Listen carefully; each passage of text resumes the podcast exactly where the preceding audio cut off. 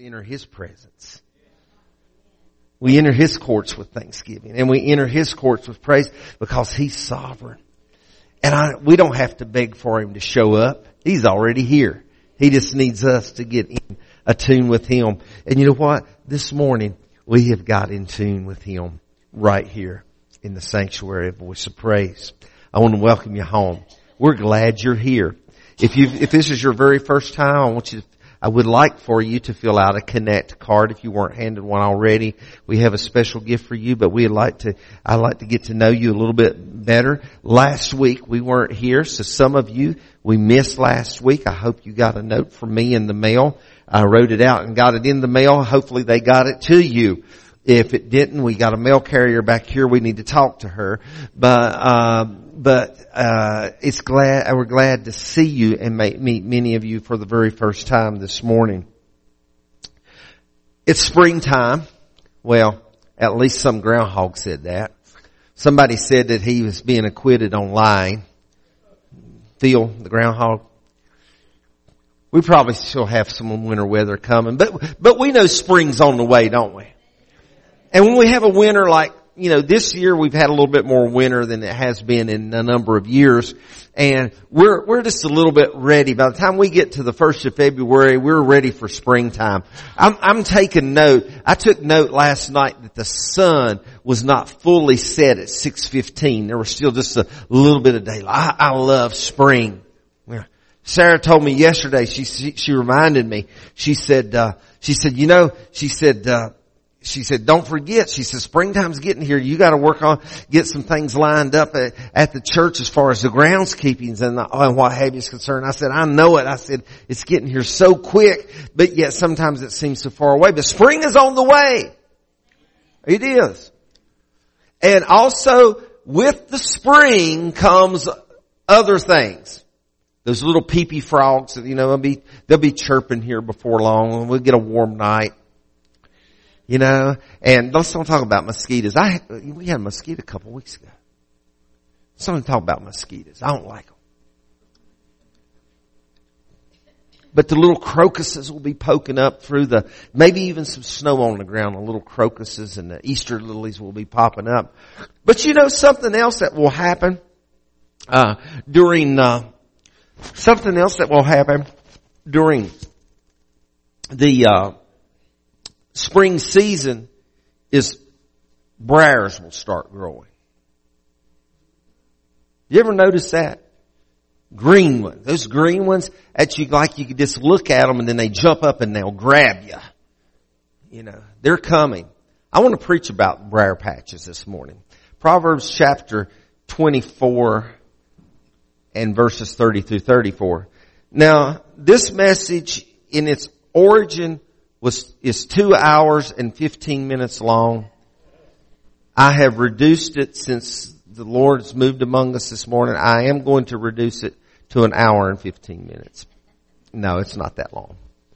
It's not that long. I'm just messing with you. Proverbs 24 verses 30 through 34. Thank you to John Jenkins for preaching last week. I re- have received so many compliments of people complimenting you, John, that enjoyed that message.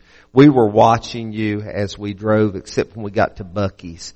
And I did go in Buc-ee's for a few minutes, so I missed, I missed the very end of it, okay? Proverbs chapter 24, verses 30 through 34. I went past the field of a sluggard, past the vineyard of someone who has no sense. Some of you are sitting here and thinking, that sounds like some of my kinfolks.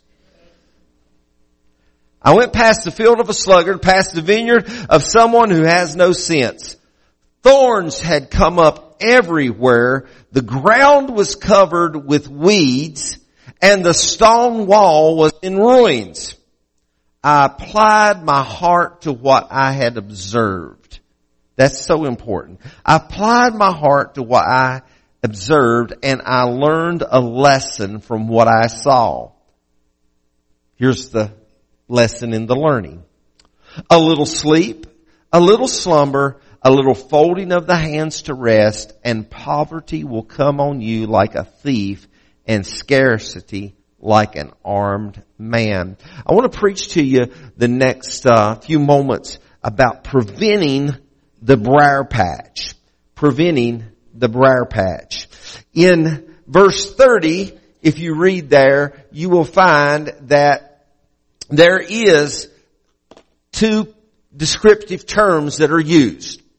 The one descriptive term is that of a sluggard. And sluggard, if you want to define that, is the lack of or the absence of ambition. It involves laziness or slothfulness. Sorriness, my dad would say. And then you see the other characteristic that is outlined, the first one being sluggard one, and the second one is no sense. No sense. Every once in a while, cause, you know, it's part of our lingo here in the, in the mountains of Appalachia. Every once in a while, we'll, you and I, all of us in this room probably have done it sometime or another. We'll run up on somebody or, and, and we'll say, they just ain't got a lick of sense. They just ain't got a lick of sense. Sense or no sense is the absence of, here it means the absence of wisdom or the lack of understanding. It doesn't really mean silliness like we sometimes think of. So you have two characteristics. You have the sluggard and you have no sense.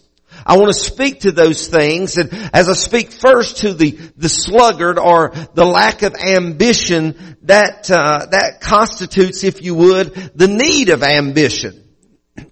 The apostle Paul gave some specific instruction requiring effort. When we read Philippians chapter 3 verse 12, Paul says, now that I have already obtained all of this or have already arrived at my goal, but I press on to take hold of that for which Christ Jesus took hold of me.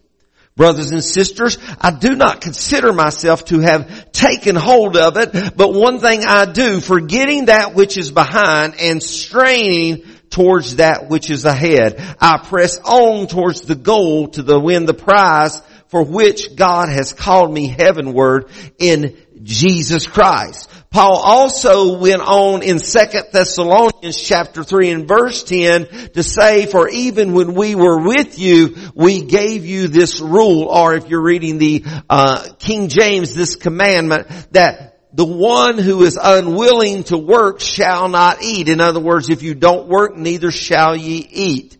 Dave, I don't get you to bring me down just a little bit. I sound loud to myself, okay? So, so we see that the apostle Paul gives specific instruction that requires or, if you would, calls for us to have effort. Paul speaks about, if you would, going forward into the calling, taking hold of everything. He speaks of straining, straining toward what is ahead. Straining there actually means, if you flesh that out as my friend Jim Moran used to say, that means that, that, that you're using every fiber of your being to press into what God has got for you or ahead of you in the future. You see, the work of before us, the work is before us, but I want to ask you a question. Could slothfulness, could laziness or lack of ambition or lack of desire, could slothfulness be causing us to not fulfill the scripture that Jesus is wanting to fulfill in our lives and in our day? What do you mean, preacher? Here's what I mean. What I mean, if you go to John chapter 4 and read what the scripture says, Jesus says, don't say four months more and then the harvest. I tell you, open your eyes and look at the fields. They are ripe for harvest. You know, we're, we're, we're waiting, you know, we, we, we pray for revival, and actually in my opinion, revival is for the church. But when the church truly is revived, I believe that there will be people that will be birthed into the kingdom of God, just like we saw this morning. But the reality of it is, there's a lot going on in the world around us. There's a lot happening right now, and it's crazy whether you realize it or not. I, I, don't even watch the news anymore. I just sort of grab on a highlight. Ever, we don't even watch local news anymore. Only time we watch, the other, other week we turned on the local news to see what church closings was coming across. We, we I, you know, we don't, we don't even watch. I don't want, I'm, I do not want to hear it anymore. I, I'm tired of hearing it. I, I, I just pick and choose different things every once in a while and grab a tidbit here and there. But here is the fact of the matter. We are living in a messed up time here in America. We're not living only in a messed up time here in America. We're living in a messed up world right now. We're living in a world that has seen, seen things like it's never seen them before. Okay? We're, li- we're living in a world, in our society here in America, we're living a time that is more godless than it's ever been. In fact, it is the, the most godless time that this nation has ever known.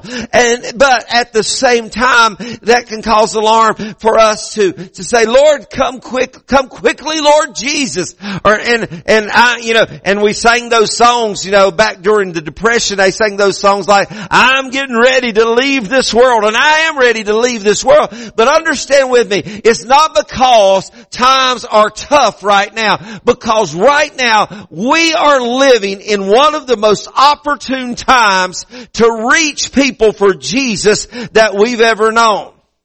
You see, we used to have to send people all over the world to reach people for Jesus. Now we can not, not, not, not that world missions is wrong because I just spoke about that a little earlier this morning, but the reality of it is we live in one of the greatest mission worlds, one of the greatest mission works that is available on the face of the earth right here in America right now. There's people that live all around us. They're not in New York City. They're not in Chicago. They're not in Atlanta and they're not even in LA but right in Bluewell, in Brush Fork, in Princeton, in Bluefield, in Montcalm, in Matoaka, in Tazewell, over in the county, there are people that need Jesus and the fields are white to harvest right now. So I ask that question, are we allowing slothfulness or, if you would, uh, neglect or laziness to try, to, I'm trying to avoid being so mean is one of that word today, but are we allowing those things to keep us from carrying out what God is wanting to do in the world right now? Wow. The work is before us. But are we putting our effort into the fields? You know, before we ever see the need to get into the field, I can sit here and tell you the fields are white, and some of you believe that. And I'm glad you do because I'm being very, very truthful about it. I'm being very honest about it. The fields are out there. But some of you have never seen the fields for yourself. Oh yeah, you live there, and you work, you work among them and they're your neighbors and you drive down the roads and you see it all and you, you may pick up the, uh, the telegraph or you may watch it on WVVA or you may, what's that, what's that n- news thing that's on Facebook? Uh, J and J. You might see it on J and J. They're the quickest news agency in, in, in Mercer County. Yeah, yeah, and you, you may see it, but, but you, yet you haven't really seen it. Let me clarify. You see, you really haven't, you really haven't got a vision. You really haven't got a vision. You really haven't had a, had a revelation of how white the fields are in front of us. There is more opportunity to reach people for Jesus right now than we've ever had before. Right here in this community. There's churches all over this community. There's Baptists, there's Methodists, there's Pentecostals, there's, there's, uh, just about any, there's Church of Christ, there's Christian churches. There's all kind, just about anything you can think of. Let me tell you something. If we would, could reach the people and fill up every single one of these churches, there would still be people in the field. There would still be crop in the field, so to speak. The fields are white to harvest. Have we seen, do we recognize that? I don't want to fast forward here just a little bit because of time. But there's a significance here with the briar patch and the broken wall that Solomon speaks about. Jesus also used briar patch in one of his parables. The parable of the sower. You'll find that in Matthew chapter 13, Mark chapter 4, and Luke chapter 8. Three of the gospels record the parable of the sower. And in the parable of the sower, there is one of some of the seed that is thrown or sown that is sown into the briars and the thorns. The briars and the thorns are described in Jesus' parables has been the cares and the troubles of life. Cares and troubles. Now, we like to think of cares and troubles like, my car just broke down and I don't have the money to fix it. Or like, down in the county where my, over in the Pulaski County where my wife worked, their internet was down for two days. Boy, that was the end of the world. Internet's down two days. Friday night we were at the ball game, we were at my granddaughter's basketball game and my grandson was there and he was all sad. I didn't know what was wrong. I thought he was sick. I thought something was going on. I said, what's wrong? What's wrong? His dad said he, he, he, he's, he's really feeling bad tonight. I said, well what's wrong with him? He said he's out of minutes on his cell phone. He's in de- deep depression.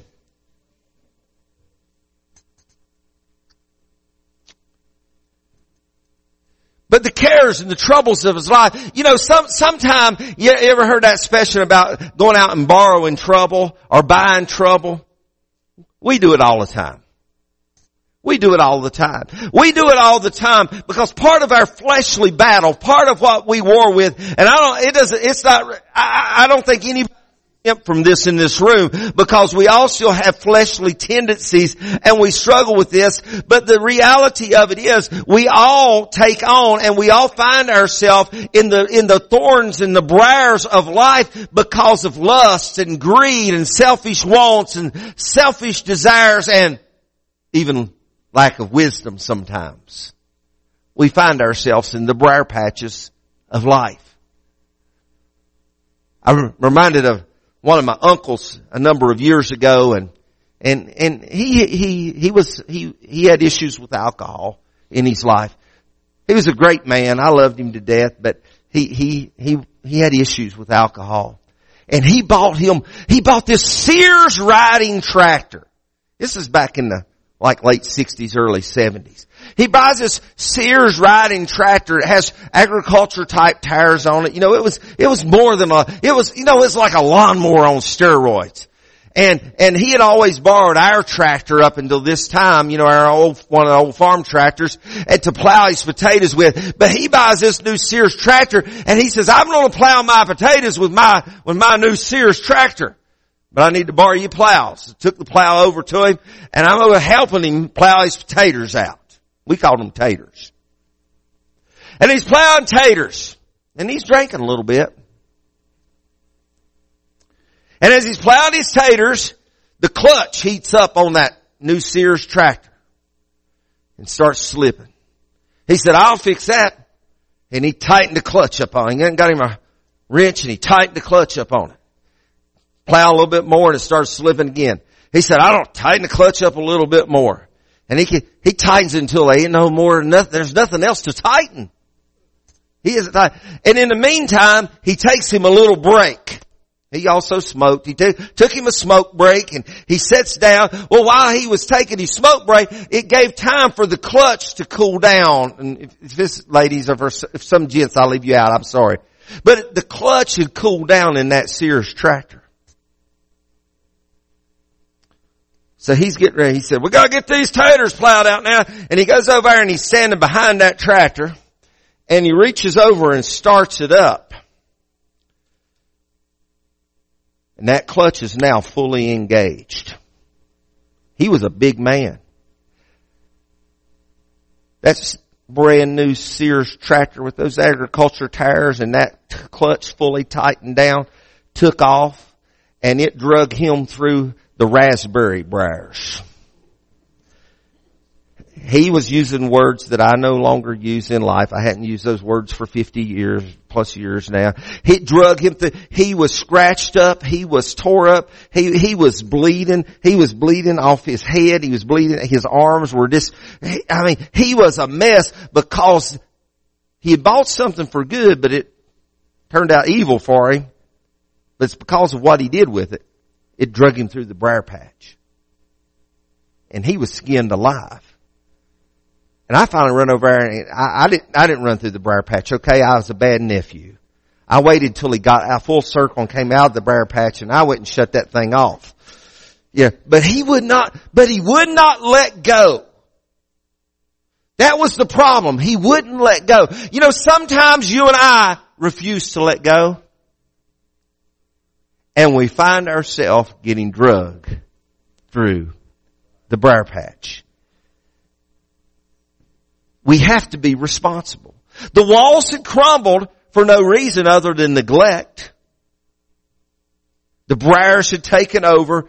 The walls, listen, the walls were the only defense of the garden. It was the only thing that kept out the animals and, and any predators. And, and, and as these walls crumbled, everything that you didn't want in there gained access. But the owner had the responsibility to protect all of it. The consuming briars and the crumbled wall were simply because somebody was not doing what they should have been doing to maintain the garden wall. You know, you and I are responsible for maintaining whichever we are. You and I are responsible for maintaining our relationship with Jesus Christ. Well, preacher, I used to be saved, but you don't know what so and so did to me. Fool you. I'm sorry so and so did whatever they did to you, but let me tell you something. This so and so, so and so cannot control. So and so has no control over my relationship with Jesus Christ. And so and so doesn't have relation, so and so doesn't have control over your relationship with Jesus Christ. You see, it's my job to maintain the wall and keep the briars out.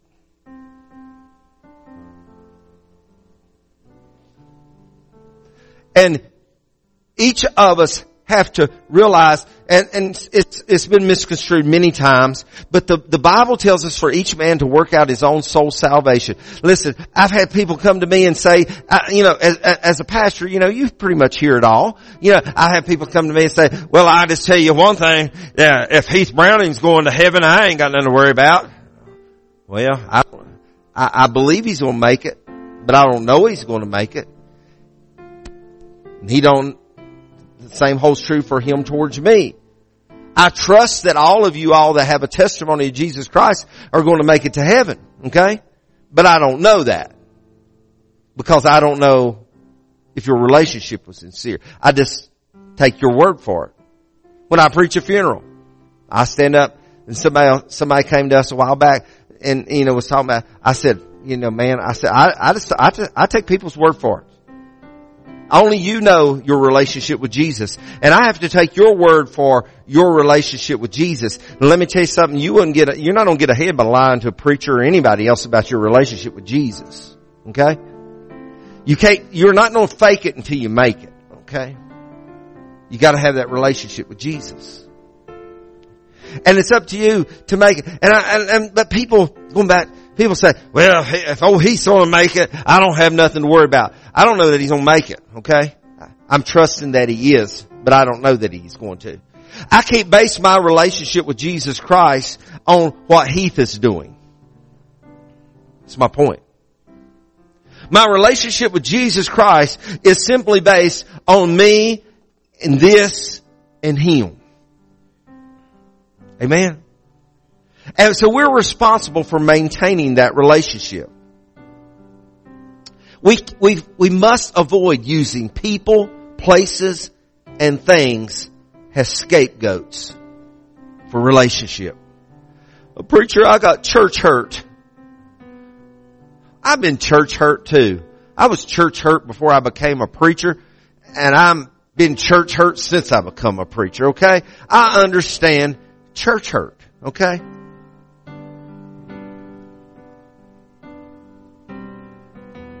But to say, I don't quit serving the Lord because I got, I'm church hurt. Or even I'm to quit going to church because I got church hurt. I told somebody a few weeks ago, It's like saying you don't go to the gym because there's fat people there. Well, that's who needs to be there. People like me. Okay?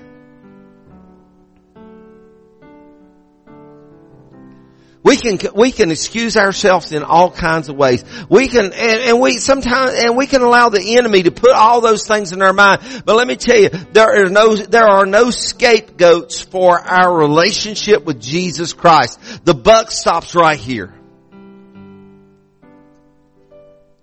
The buck stops with you. The scripture tells me that no man can pluck me out of his hand. Amen. You can't remove me. You can't take me out. You know, years ago we used to sing an old song. That old song said, uh, Mama don't go, won't hinder me. I'm on my way, praise God. I'm on my way. And I want all of you all to go to heaven. But if you don't go, if my wife doesn't go, if one of my family goes, I can't let that interfere with my relationship with Jesus Christ. It's just me and Him. We're one on one. So this is what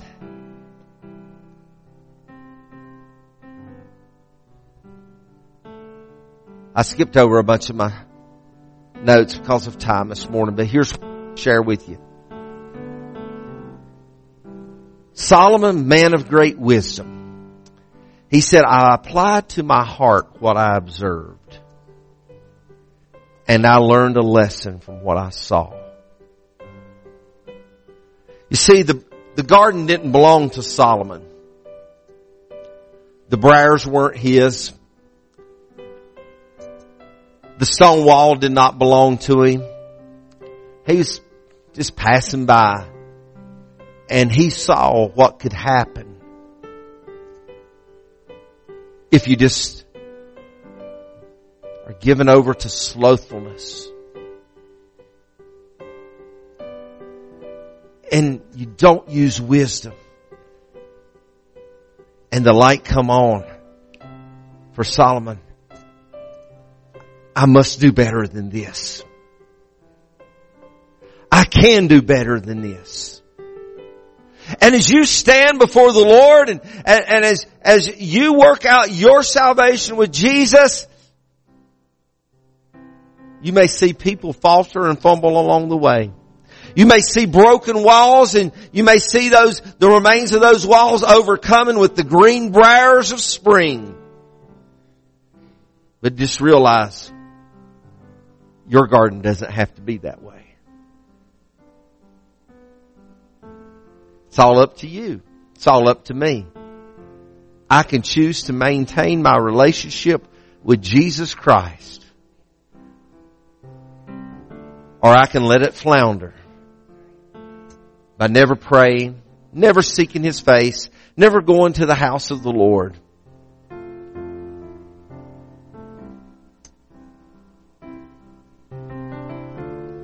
I've got to take care of my own garden. Not, not being selfish. Not being selfish at all. But nobody else is going to do it for me. You know why nobody else can do that for me? Because nobody else can do it for me. My wife, my wife thinks I'm the best thing since sliced bread. And she can't even eat bread. Don't you, sweetie? Yes. Yes, she does. I didn't hear you amen. Okay. But she can't take care. She can't take care of my relationship with Jesus Christ. Only I can. And only you can take care of yours. Would you bow your heads with me just for a moment? We've already had a tremendous altar service this morning. But I just wonder, following the message in the Word, if there would be another person in this room today